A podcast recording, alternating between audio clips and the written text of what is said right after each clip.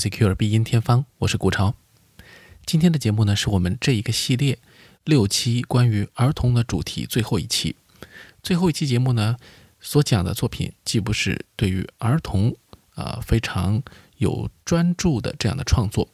也不是作曲家回忆童年的创作，而是作曲家们童心未泯的创作，或者说呢是非常有谐趣的一些作品。说到这个呢，大家很容易想到的就是老顽童海顿，因为海顿是维也纳古典乐派的一个重要的奠基人，同时呢，他也是各种各样的音乐形式的爸爸。作为一个老父亲啊，他其实有着很幽默的开朗的个性，这和他早年啊吃过很多苦或许有关系。正是因为呢，在这种苦出身的情况下呀，他似乎培养了一种天生的乐观精神。即便呢，他的财产从来也搞不清楚有多少，也搞不清楚他的老婆到底在家里毁坏了他多少的手稿，但是他依然是非常积极的在自己的创作世界里面翱翔。无论是为广大的观众、普通老百姓写曲子，还是给王公贵族写曲子，他都乐在其中，不断的有创意。这种创意精神，可能就是他享受工作的一个表征吧。那么说到这个，大家就很容易想到，我今天要讲的第一个曲子肯定就是这个《惊愕交响曲》了。那么海顿呢，似乎和他的受众，也就是宫廷贵族之间的关系呢，非常的巧妙啊。他呢，既依附于他们，但是呢，也完全有自己的独立精神，以至于呢，在他的老主顾去世以后，当新主顾对他并不有那么多的呃喜爱的时候，他就选择。自己出去闯一闯，在闯荡世界的过程当中，他在英国写下了许多的作品，给观众带来了很多的欢乐。为什么这么说呢？《惊愕交响曲》就是一个非常典型的例子。那么他写作这部作品，不仅仅是为了让大家觉得好听，不仅仅是能够体现出维也纳的音乐风格。更重要的是呢，在这当中，他埋藏了一个音乐玩笑，那就是在音乐进入慢乐章的时候，明明呃是非常的缓步的一个悄悄走进入的这样一种状态啊，在这个步行的行板的速度当中，突然加入了一记重音。这句重音呢，可以说是把很多昏昏欲睡的，并没有认真听音乐的人呢，是吓了一跳。可见当时也有很多附庸风雅的人。那么，对海顿这样的作曲家来说，是产生了非常深刻的印象。当然，也有很认真听的人可能会觉得，这真是一个妙招，一个有创意的写作。那么，接下来呢，我们就想呢，用一个非常幽默的指挥家的版本来分享给大家，那就是马里纳指挥的一个版本。这一位呃传奇的指挥大师呢，呃，来过中国，我曾经接触过，也是非常的乐观。所以，无论是什么样的处境，什么样的年龄段，只要你有童心，你的音乐就永远可以打动人们，触动人们最敏感的那一根神经。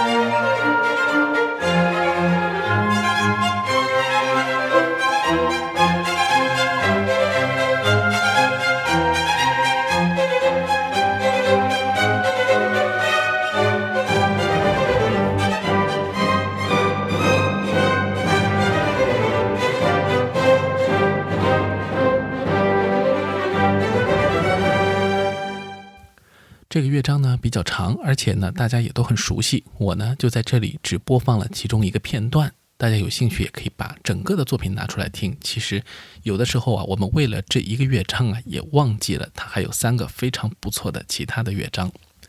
那么接下来呢，要和大家介绍的这个作品呢，相对来说冷门一点，是海顿的好朋友，也是他的后辈莫扎特写的一个音乐的玩笑。这个曲子呢，虽然在莫扎特的作品目录当中，但确实是一个非常特立独行的曲子，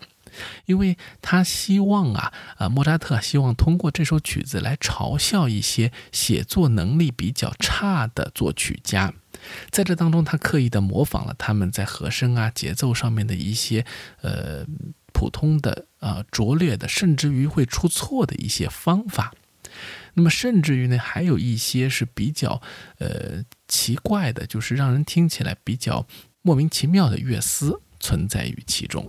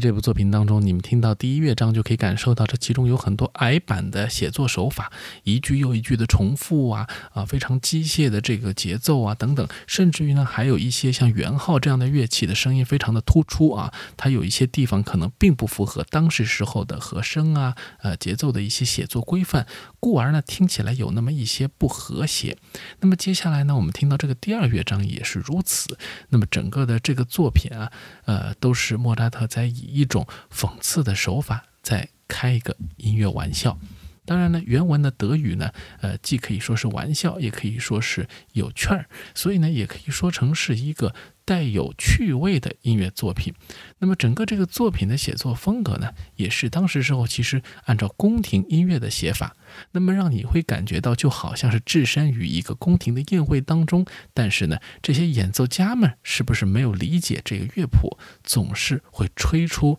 拉出一些怪声音来。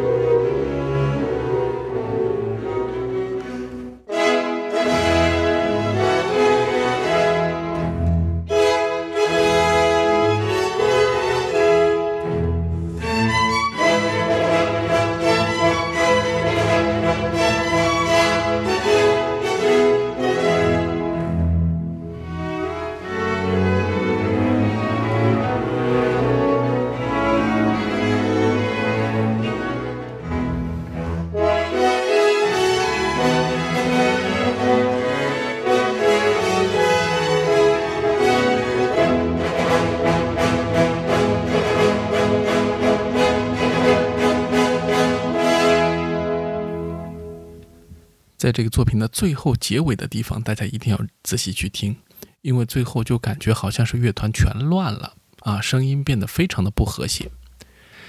但后来呢，也有一些音乐学者啊，他们认为这个作品的一些写作手法，甚至于一些比较冲突型的调性，其实可能无意之间成就了一种现代音乐当中才有的多调性的写作手法。那么，当然这个也有一部分是在开玩笑，但另外一部分也是非常认真的指出了莫扎特音乐创意当中的一部分。无论是把当时认为不规律。不科学的一些写作方法纳入到自己的作品当中去，